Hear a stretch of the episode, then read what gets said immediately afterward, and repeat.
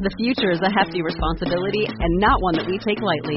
But then, taking things lightly has never been what Hefty is about. That's why we've created the Hefty Renew program that turns hard to recycle plastics into valuable resources like park benches and building materials. To participate, simply fill up an orange Hefty Renew bag with accepted items, tie it up, and drop it in with your regular recycling. That's it. It's that easy. It's time to rethink recycling with Renew. Particular valued resources may vary by geography. More info available at heftyrenew.com. This week's episode about the murder of 15 year old Akita Ervin should come with a warning. When I try to tell you what to beware of, I'm having trouble deciding how to frame it because there are so many hot button topics in this week's episode child sexual assault, child abuse, child neglect, drug use, promiscuity, addiction. We will touch on several disturbing themes this week. And listeners, please note that I have changed the names of many of the witnesses and people surrounding the case for their own privacy and protection. I waited a long time for access to Akita's case. Her death has been on my radar for years, but there isn't much available publicly. Only a couple of news stories from the weeks immediately following her murder, then one or two follow up stories in later years, and then nothing. The White Lake Police did have a post about her on their website under cold cases, but I think that page went away the last time their webpage was revamped. In the spring of 2019, I approached White Lake Township Police asking for access to her file. Their initial reaction was to deny the request. And honestly, I get it. This is an open and unsolved murder. So I called back after my request was denied, asking to speak to the detective or maybe the chief. Because, yeah, I get it. It's an open and unsolved murder, but no one has come forward with information. The press is not featuring her case in retrospectives. Her mother and father are not badgering the police or the press for more coverage or for answers. And that, that in and of itself stood out to me that the murder of a teenage girl goes unsolved for so long, shouldn't her mother and father, the people who love her more than anything in the world, be advocating for her? So the back and forth with the department went on for months. And again, I understand their hesitation. This is a murder case. You need to protect the evidence and information you have so that one day you can make an arrest so that you can find the person responsible and bring the killer or killers to justice. It took White Lake Police some time to decide, but eventually they agreed that I could have limited access to the file. When the thick envelope arrived, traveling many miles to reach my home, I was so excited. There were at least 80 pages inside. So I put the envelope on my desk. I didn't open it right away. I wanted to wait until I had time to read the entire thing in one sitting. And then I'd grab my highlighter and my post it notes and go through it a second time. But listeners, my plan did not work out. I couldn't read the whole file in one sitting. I got about 25 pages in before I had to set it aside, and then I went for a walk to clear my head. It wasn't that Akita's death was so awful, and her death was awful. It was that her life was so miserable, so dysfunctional, and so cruel. I couldn't stand it. The little bit that I'd read told me that every single adult in her life, every person that should have been tasked with protecting her, failed. Akita Ervin, a high school dropout and a runaway. The people interviewed in the case file, her mother and father, people from the neighborhood, her friends, they painted a picture of a promiscuous, drug using, sometimes runaway. Their words and stories demonstrated that there wasn't a single consistent, stable, or decent person in this girl's life. You could say that Akita was difficult, that she was wild, that she was troubled.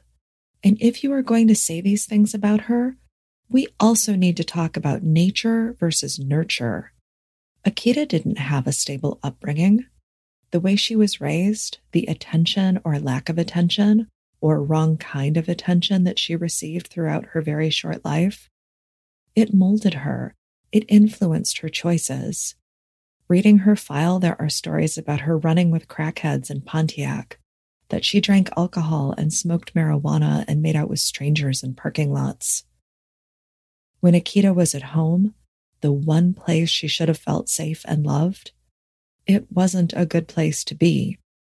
According to the police file, Akita told friends that she was dodging inappropriate attention from her mother's live in boyfriend.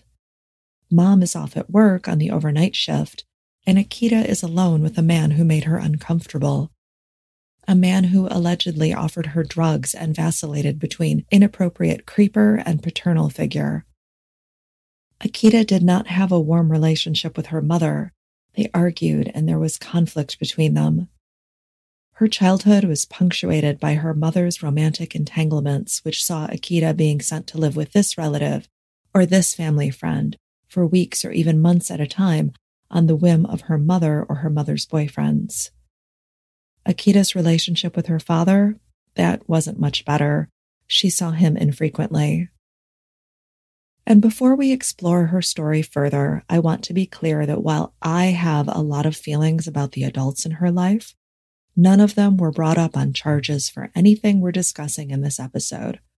No one was ever arrested, no one was ever charged, and no one was ever named a person of interest in her case.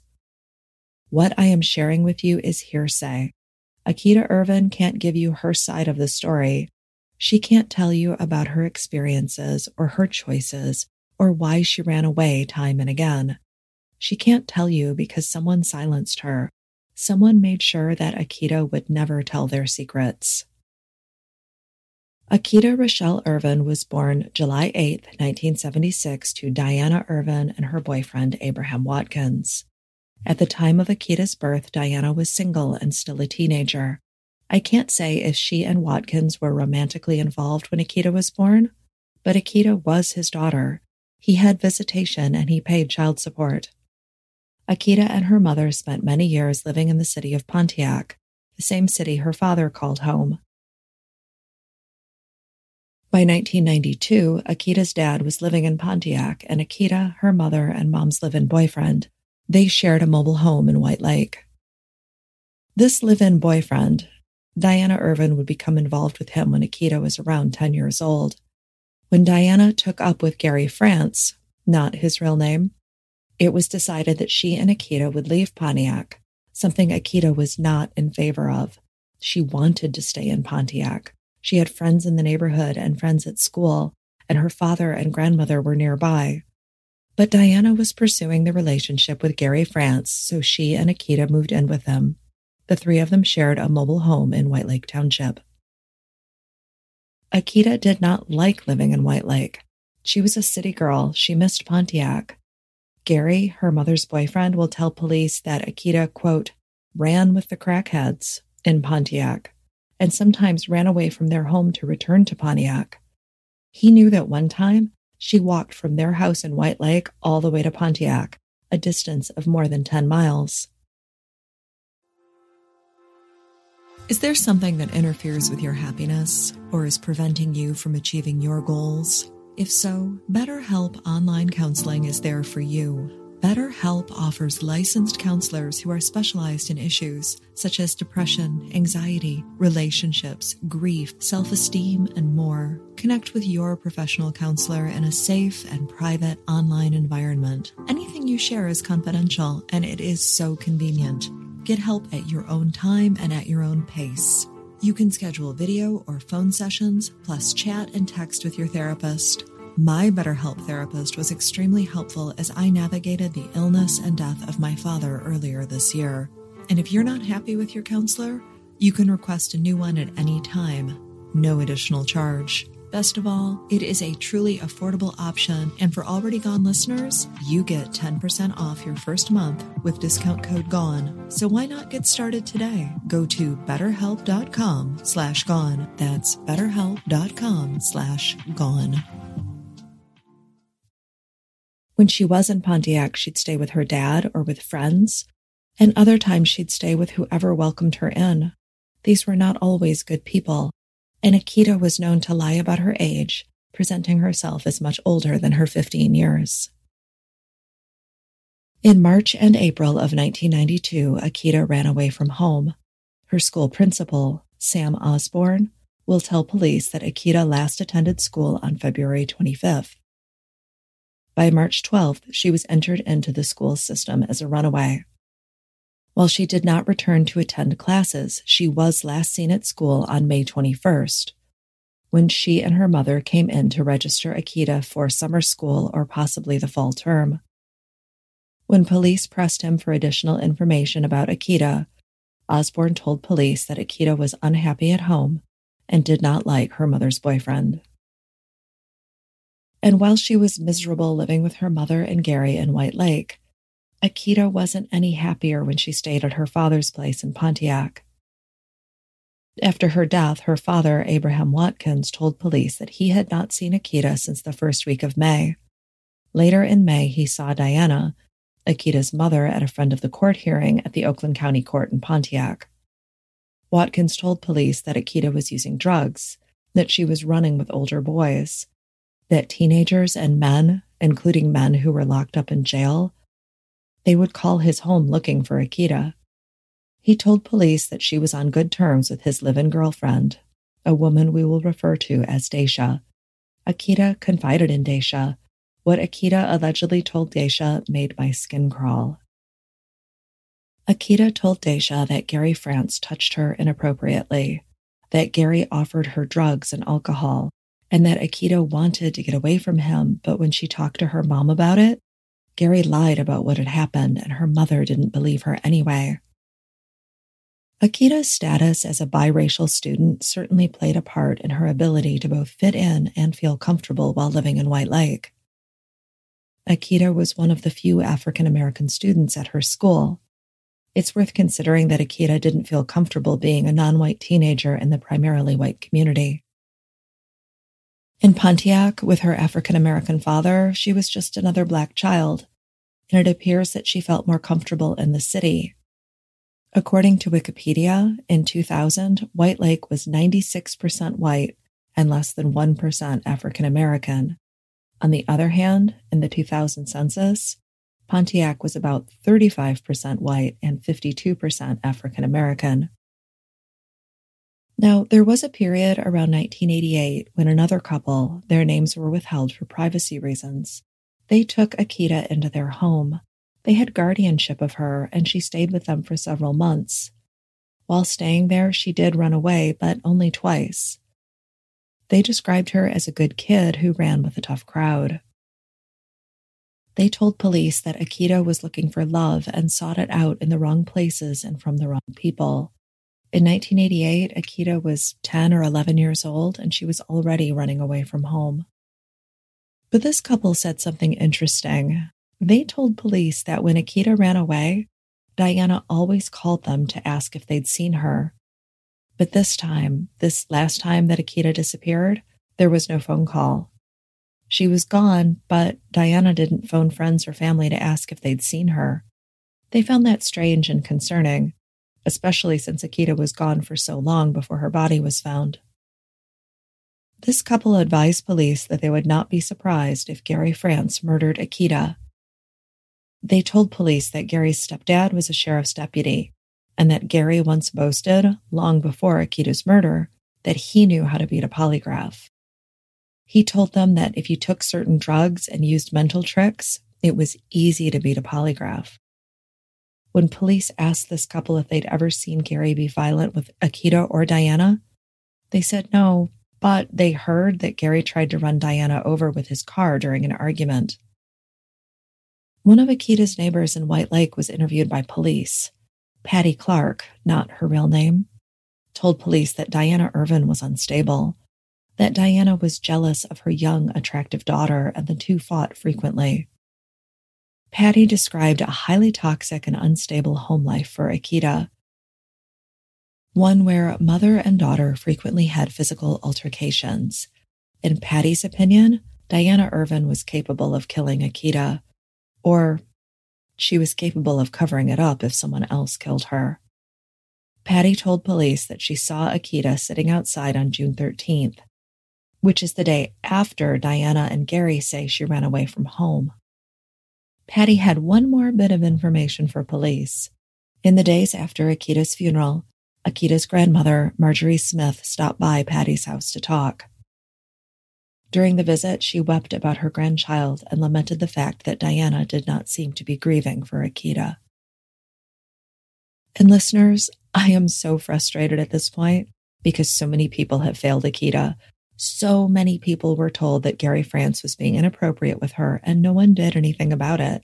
They knew Akita and her mother didn't get along, that there was not a loving mother daughter bond between them.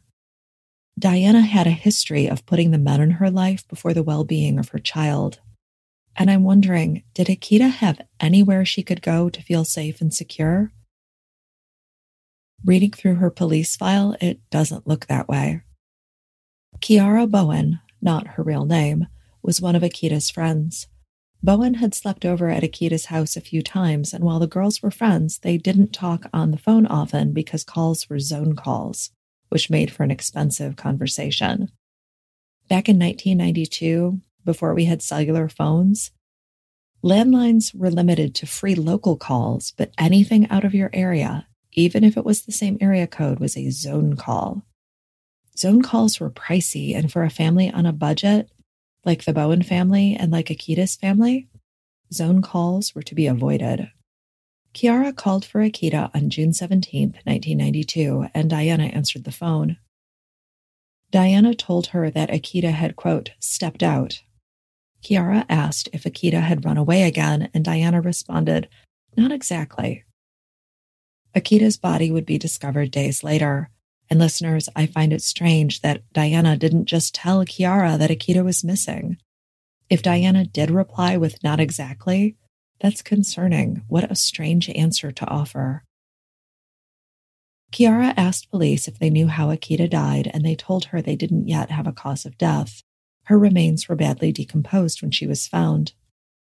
Kiara said it probably was not a Pontiac person who killed Akita.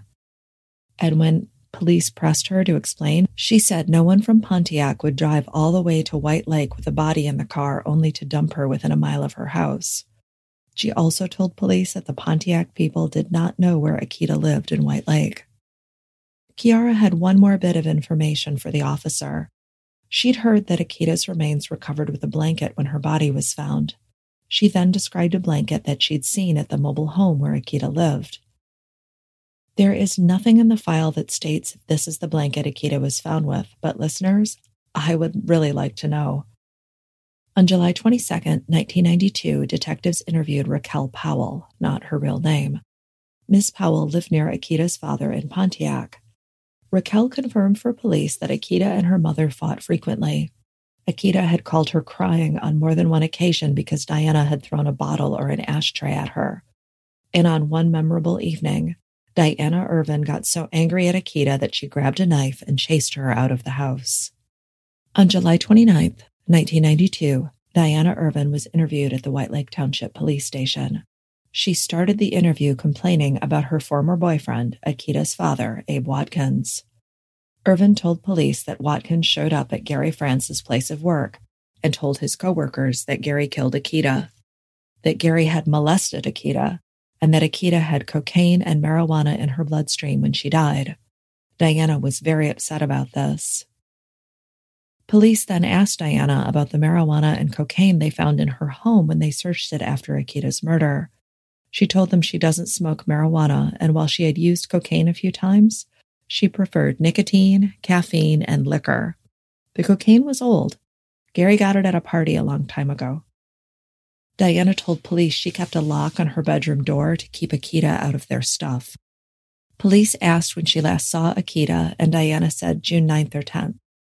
She knew she and her mother went to Kroger to do some shopping with Akita, and she thought that was on June 9th. Diana reminded them that her birthday was on June 12th, and she knew Akita was gone by that point because she didn't see her on her birthday. Police told her that witnesses in the neighborhood saw Diana with Akita after June 12th, and Diana said they were mistaken. She knows her birthday is June 12th, and she didn't see Akita on or after her birthday. They asked her how she celebrated her birthday, and Diana stated that she went to work, stopped to get something out of layaway, and that was it. There was no mention of gifts, cake, or a special meal. Diana Ervin told police that Gary never touched Akita, that she does not believe the rumors about him being inappropriate with her child.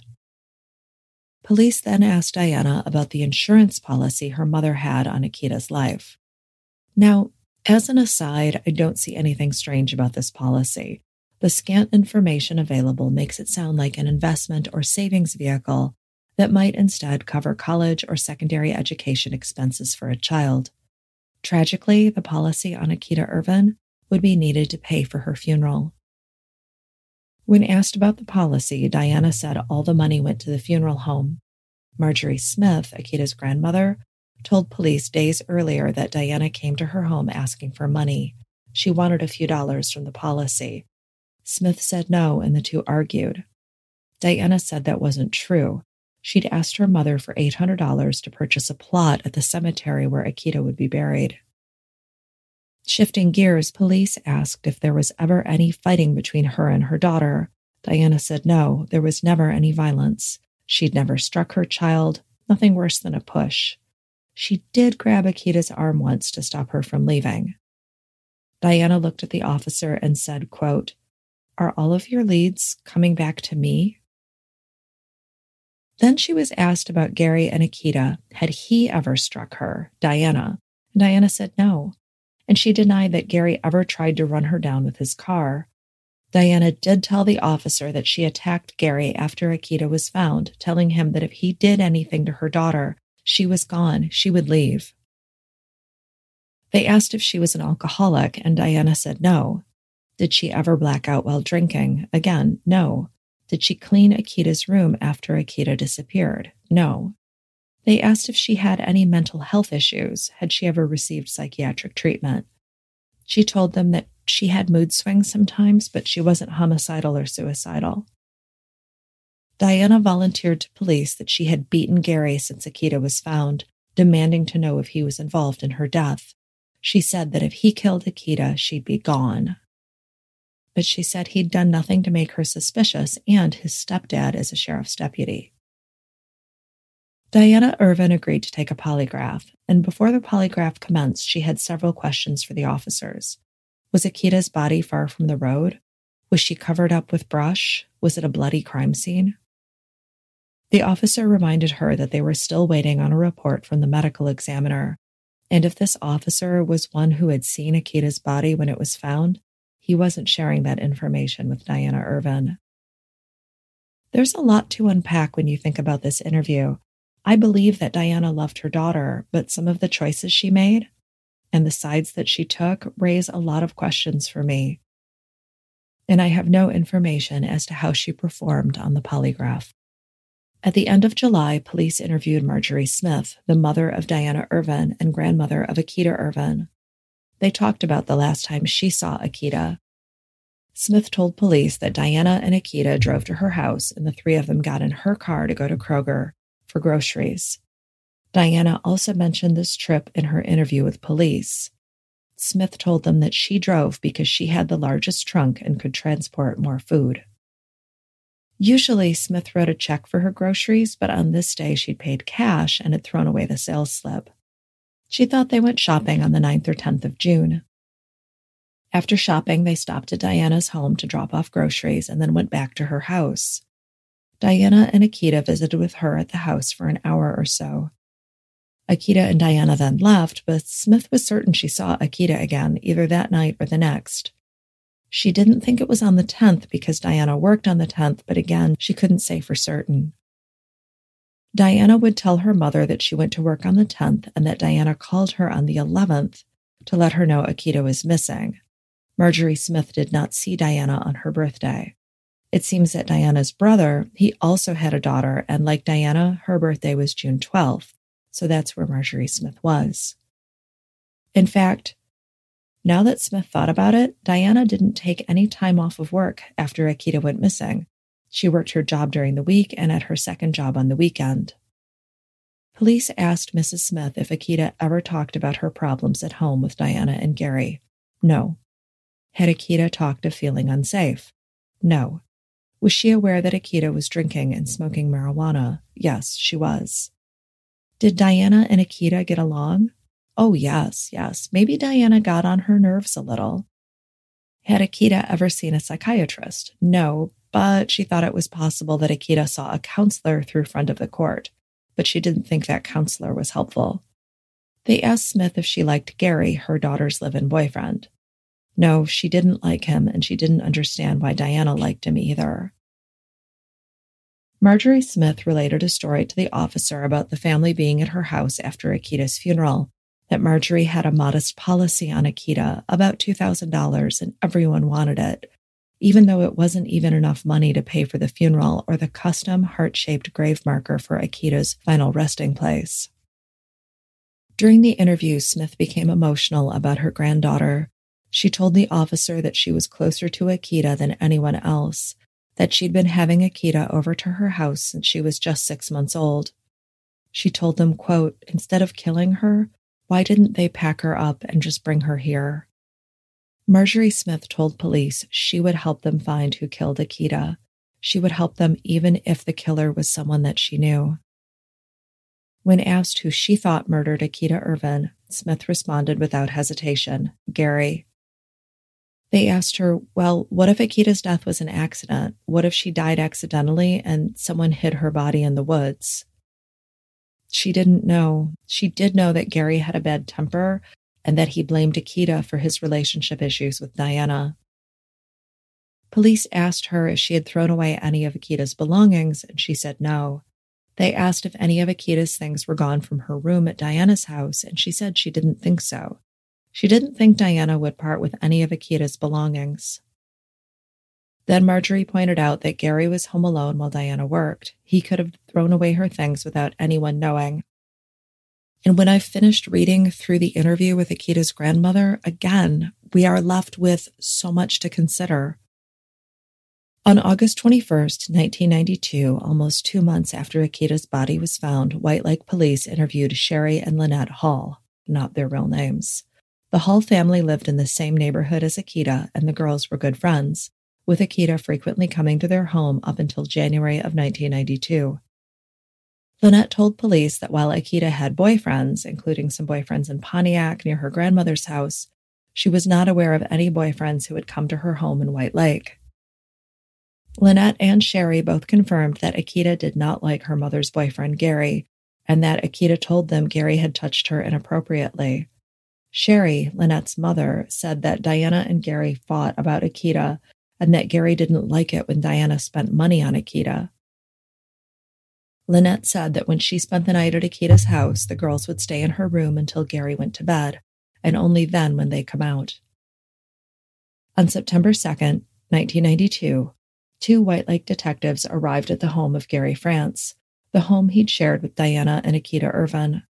They confronted him with allegations of inappropriate touching, which he denied. They told him they knew he'd offered Akita, a 15 year old girl, marijuana, cocaine, and liquor. Gary denied these accusations. He responded that he had never touched Akita, that he had never offered her liquor or marijuana, but some of his was missing and he figured she'd taken it. He said he didn't hurt Akita and he didn't kill her. Officers invited him to take another polygraph, and Gary said he'd think about it. He said he'd call them the next day when he made his decision. When police didn't hear back from him within 48 hours, they returned to his home. Gary said he already took and passed a polygraph. He wasn't taking another one. He said, You can't charge me with anything, so I want you to leave. On October 1st, 1992, police ran down the names of some of Akita's supposed boyfriends, names that had come up during the investigation. Young men that she, quote, ran the streets with in Pontiac Mick Martinson, Jerry Aaron, not their real names. They were both incarcerated and in custody the week that Akita was murdered. Another young man she was tied to, with the street name of Boo, he was also in jail when Akita disappeared. The first week of December, a neighbor who lived near Diana Ervin and Gary France appeared at the White Lake police station. He said he had information about the case. Ken Hillard, not his real name, told police he's lived near Gary France for several years, and in that time, he has never known of Gary to go fishing. Gary never had fishing gear, never talked about fishing. However, the week that Akita disappeared, Gary suddenly has a rod and reel and a tackle box, and they saw him leaving the house with these items. They spoke with Gary a few weeks later, perhaps in late July or early August. And when the location where Akita's body was found comes up, Gary tells him that, quote, I go fishing there all the time, which Hillard claims was not true. Hillard also shared with police that Gary was a mean and violent drunk, something they'd seen time and again in the years that they'd been his neighbor. Hillard also told police that the day before Akita vanished, he found her washing Gary's car that morning. Gary was standing nearby supervising. Gary told Hillard that he was paying Akita three bucks to wash the car. As Hillard left for work, Gary went back to ordering Akita around, pointing out areas that she'd missed. And listeners, we have a lot of conflicting stories here. Was Akita a bad kid, a dropout, a frequent runaway? Was she approached inappropriately by her mother's boyfriend? Did she have a contentious and sometimes violent relationship with her mother? She can't tell us. We have to base our knowledge on what is in the police file, of which I have only a fraction of what is available. And perhaps if we understand the circumstances of Akita's death, we can better grasp what happened during her short life. So come with me to a mobile home park in White Lake, Michigan.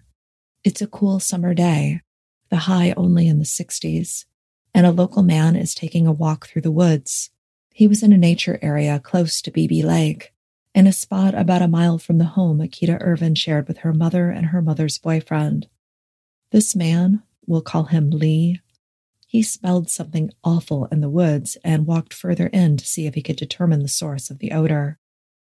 He found himself in a small clearing and realized that there was a body. He could tell because he saw hands and feet. Lee immediately left for home, where he called police to report what he'd found.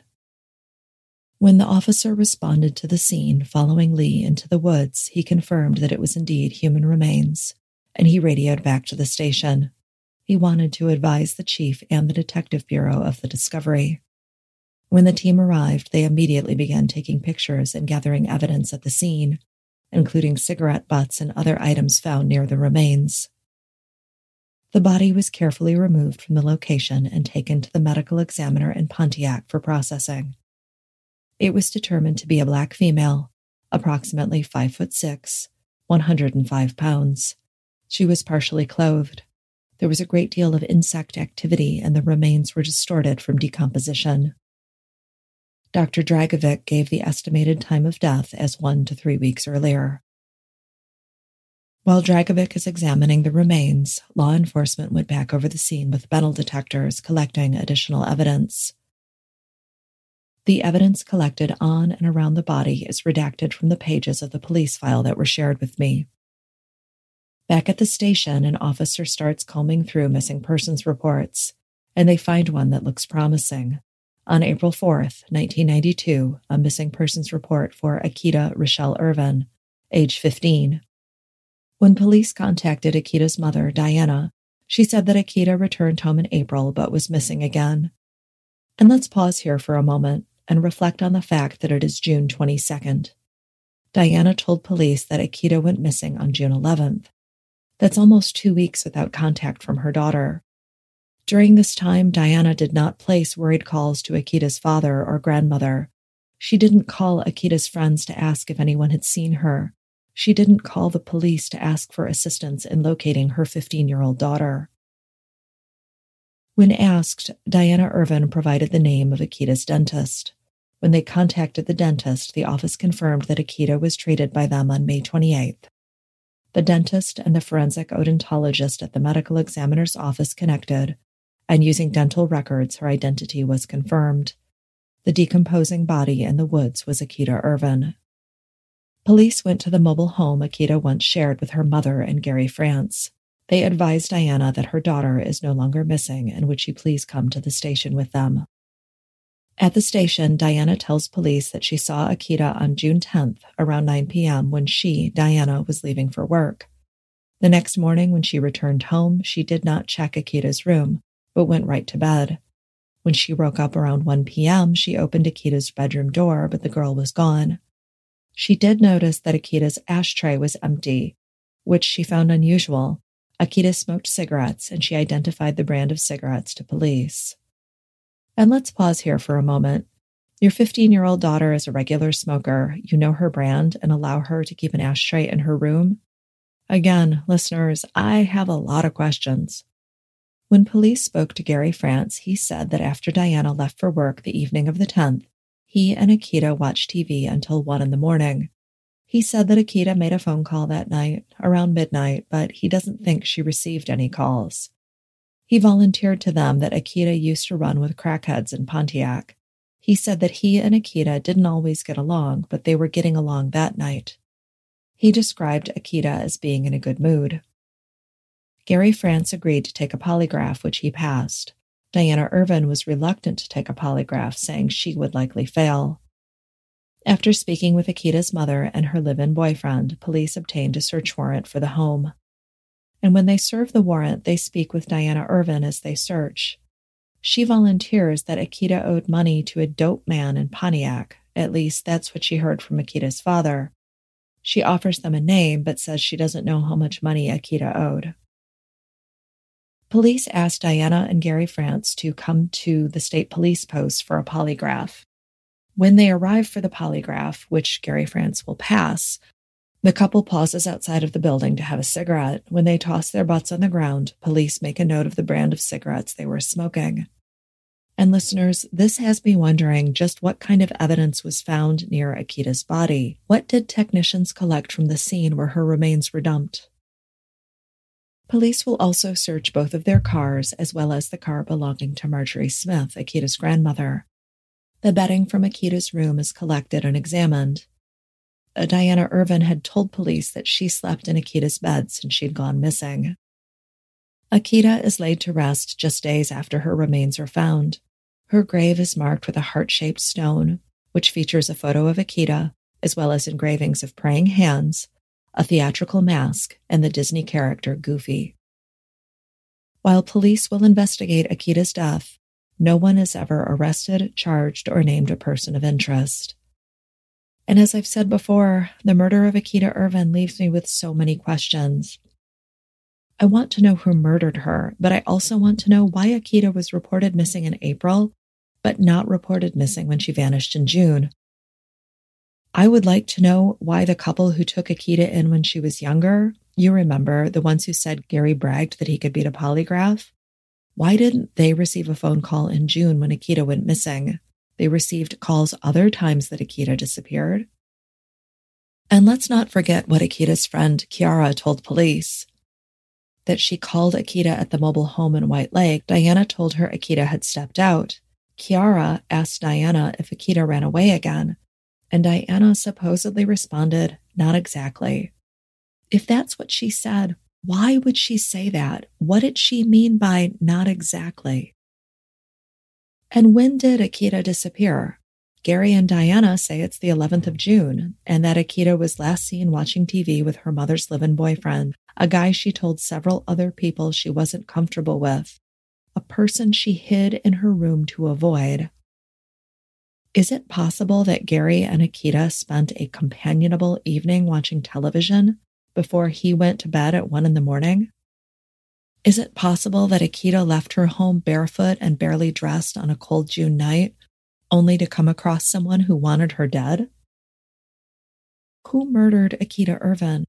We know she was running with a tough crowd and that she was impulsive and made questionable choices, but she did not deserve to be murdered and dumped in the woods.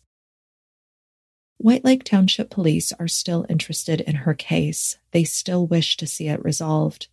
If you have information on the murder of 15 year old Akita Ervin, please contact the White Lake Police Department at 248 698 4404. Akita's mother, Diana Ervin, passed away in early 2019. Her father, Abraham, has also passed on. As of October 25th, 2019, no one was ever arrested, charged, or named a person of interest in her case.